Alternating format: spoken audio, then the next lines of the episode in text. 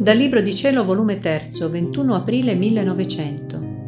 Non c'è mai separazione tra Dio e l'anima crocifissa.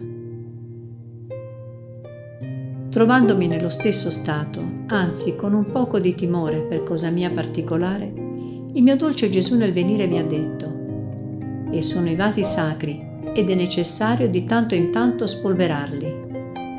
I vostri corpi sono tanti vasi sacri in cui vi faccio la mia dimora Perciò è necessario che vi faccia di tanto in tanto delle spolveratine, cioè che li visiti con qualche tribolazione, per fare che io vi stia sempre con più decoro.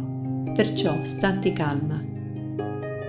Dopo ciò, avendo fatta la Santa Comunione ed egli avendomi rinnovati i dolori della crocifissione, ha soggiunto, Figlia mia, quanto è preziosa la croce.